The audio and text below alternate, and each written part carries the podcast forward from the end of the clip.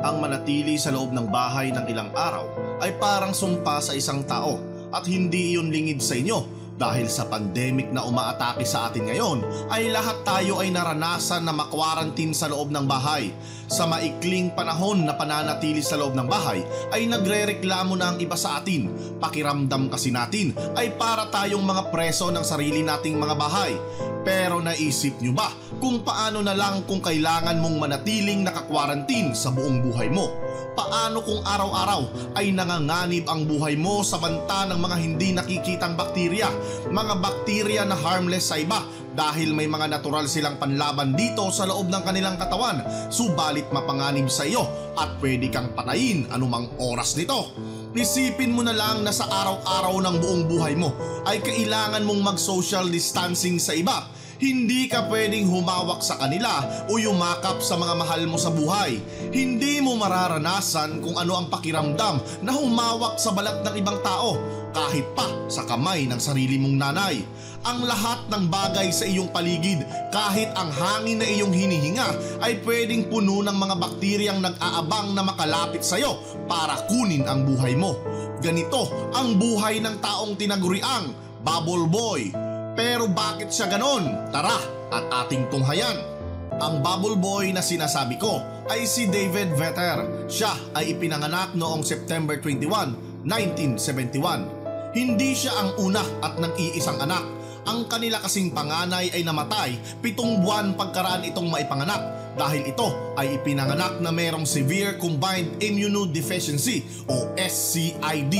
Mamaya, ipapaliwanag ko kung ano ito pero unahin muna natin ang kwento ni David. Nung mamatay ang panganay nila ay sinabihan ang kanyang mga magulang na kung magkakaroon sila ng isa pang anak ay malaki ang tsansa na magkakaroon din ito ng SCID.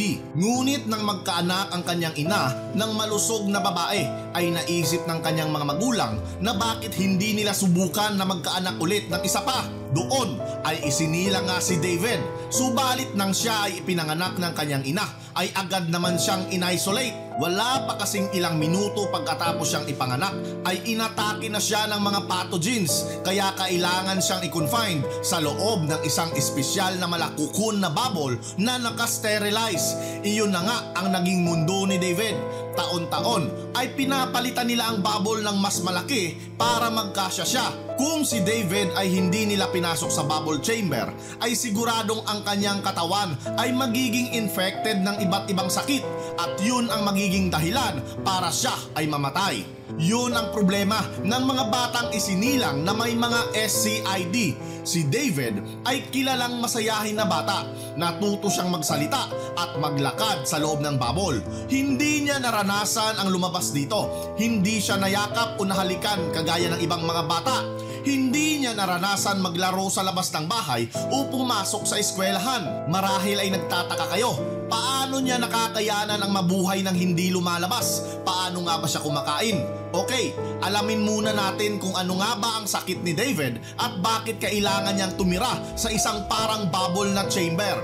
Ang sakit niya ay SCID o Severe Combined Immunodeficiency. Pero ano nga ba ito? Ang taong ipinanganak na meron nito ay walang immunity laban sa lahat ng uri ng pathogens. Hindi man natin nakikita pero sa mga oras na ito sa loob ng katawan natin ay may mga nangyayaring malaking labanan.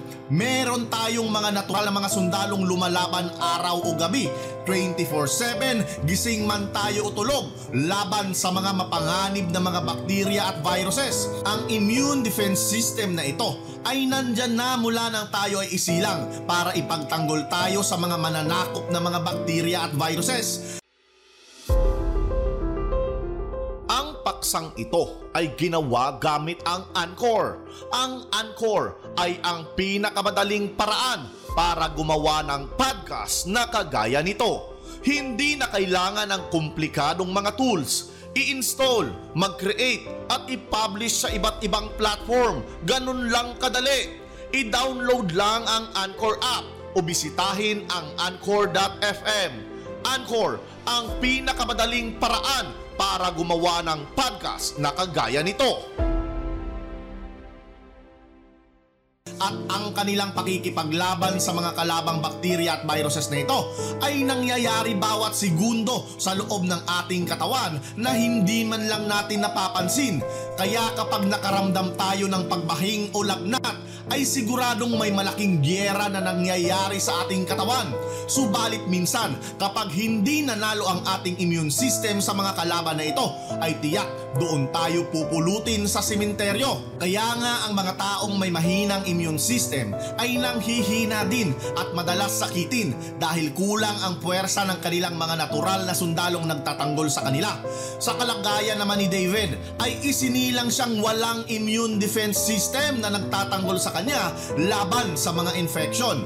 Sa madaling salita, ay sa oras na mapasok ng bakterya ang kanyang katawan, kahit pa ang bakteryang ito ay sobrang hina, ay maaari na siyang mamatay. Oo, at merong mga batang isinilang na sadyang sakitin, pero iba ang sakit ni David. Ang mga batang sakitin ay merong pa ring immune system, subalit mahina lang ito. Pero si David ay wala talaga nito. Kaya inaatake siya bawat segundo ng kanyang buhay ng lahat ng uri ng bakterya at viruses sa kanyang paligid. At dahil ang mundo natin ay sadyang puno ng mga pathogens na ito, ay kailangan ni David tumira sa isang bubble chamber para siya ay maging ligtas.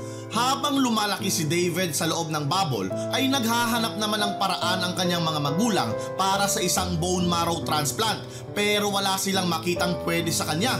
At dahil mahirap nga iyon mahanap ay kailangan niyang manatili sa loob ng bubble habang hinihintay na merong makuhang perpektong kapareho sa kanyang bone marrow. Kahit ang kanyang ate ay kinuhaan ng sample pero hindi ito magkapareha. Kung nagtataka kayo bakit bone marrow transplant ang kailangan ni David, ang bone marrow kasi ang nagpuproduce ng white blood cells para ang immune system ay mabuo. Samantala, habang naghihintay, ang buhay ni David sa loob ng bubble ay napakahirap. Kailangan niyang kumain, uminom at lahat ng pagkain o tubig na binibigay sa kanya ay kailangang nakasterilize.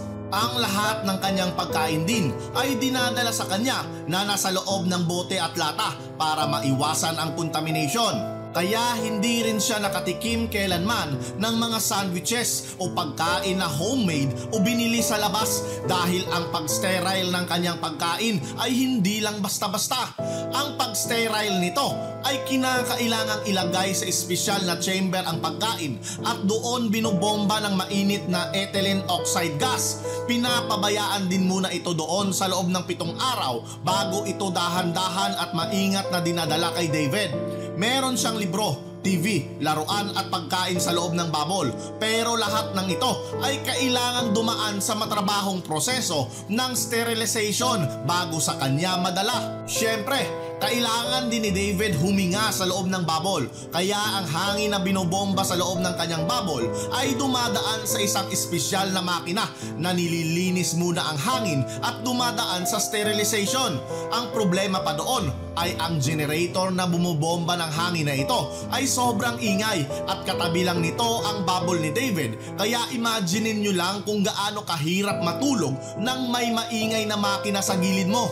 Pinag-aral naman siya ng kanyang mga magulang pero syempre ang kanyang guro ay pumupunta lang sa kanilang bahay at doon lang sa labas ng bubble chamber habang si David ay sa loob pahirapan din ang pagtuturo sa kanya dahil nga sa ingay ng makina at kailangan pa nilang gumamit ng amplifier para magkarinigan. Ang kanyang ate ay natutulog din sa labas ng bubble chamber katabi ni David para lagi itong may kasama.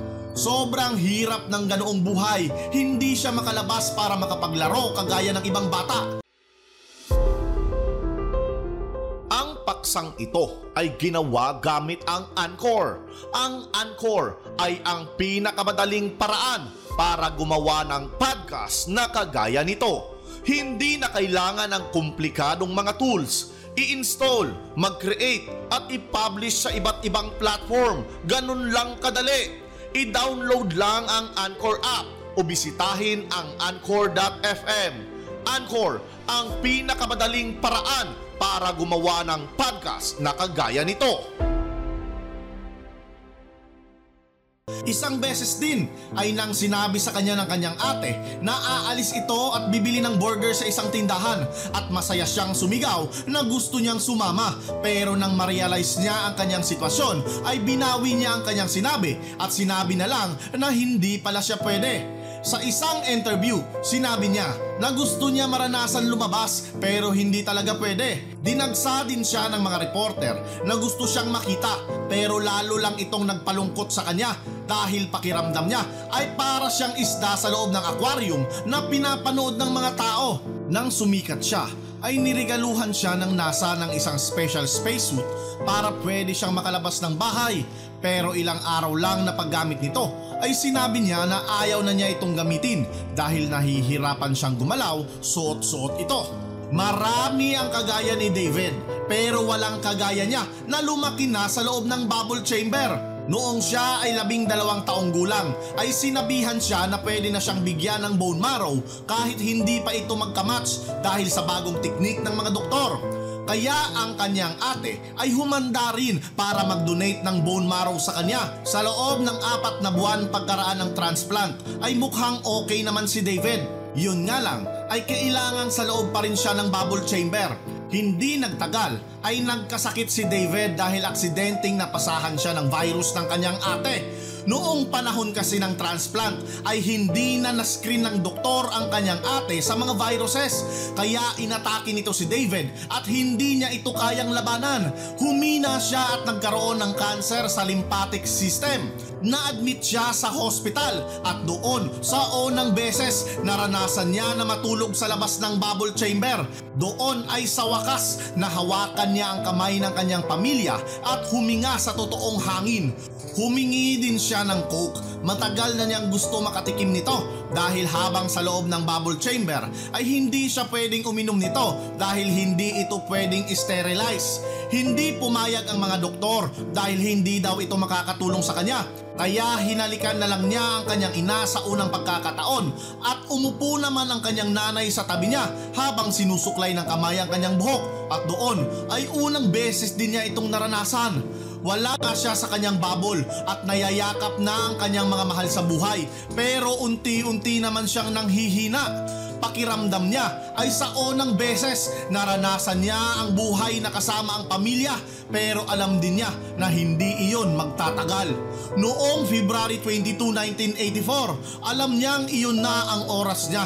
Nagawa pa niyang magbiro noon at gumiti pagkatapos ay kumindat siya sa kanyang doktor at dahang-dahang pumikit sa kanyang kamatayan.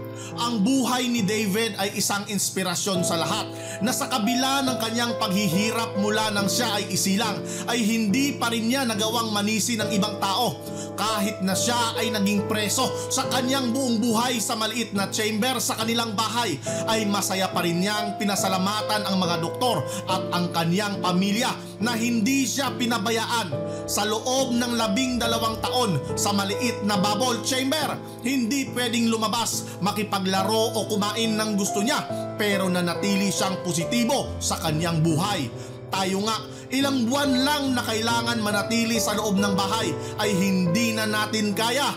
Ano na lang kaya si David na hindi man lang naranasan ang mabuhay sa mundo ng malaya?